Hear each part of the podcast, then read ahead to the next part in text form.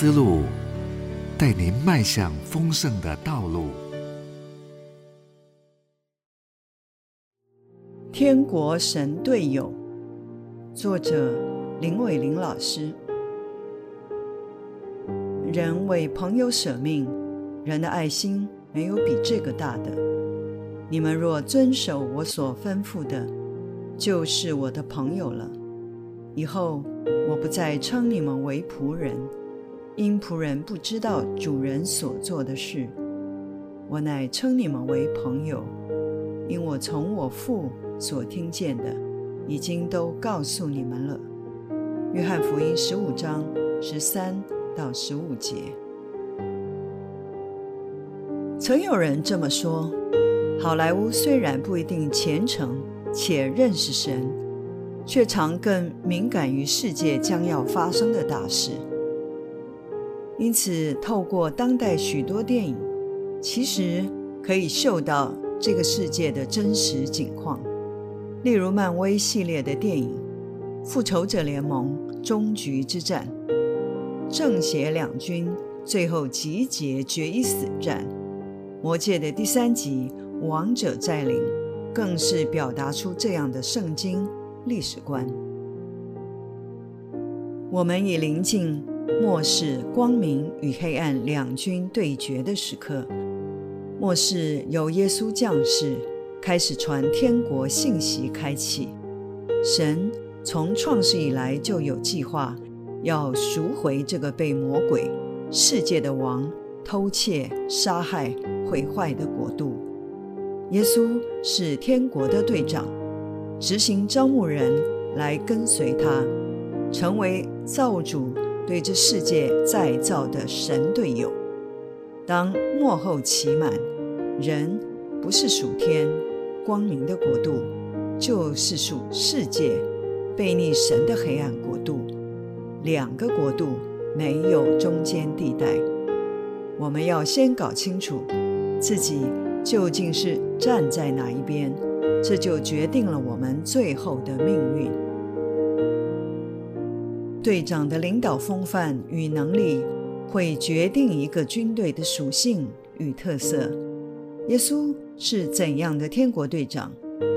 让我们首先比较一下人类的四大灵性导师：孔子、释迦牟尼、苏格拉底与耶稣。这四位皆影响人类超过两千年，各自代表着具四千年以上的族群文化。其中殉道的只有苏格拉底与耶稣，其余两位是自然死亡。而耶稣自愿的死与永远的复活，亦如他的生之特殊，显示他不只是人类。优秀的道德思想教师，他更是如他所说的弥赛亚，使人能回到神的唯一道路。这是人类任何一位生命导师没有做也做不到的。因此，Jesus is not just a teacher; he is a savior。他不只是一位老师，他是救主。耶稣舍命的爱，使他与人类其他的灵性导师、宗教领袖区分出来。人所能领受他人最贵重的礼物，就是他的生命。没有一种方式比这个更让我们明白我们生命的意义与分量。耶稣这位神队长，另一个特殊之处。就是称呼门徒为朋友。你们若遵行我所吩咐的，就是我的朋友了。旧约圣经描述亚伯拉罕和摩西是神的朋友，而新约就是道成肉身的耶稣这样称呼门徒。基督信仰再一次从这一点与世界所有的宗教都不同。因为没有一位神是来做人的朋友的，神之为神，因为他神圣，遥不可及，不可轻慢，难以接近。也因此，耶稣确实指出，这友谊是有条件的，我们必须遵行主所吩咐的。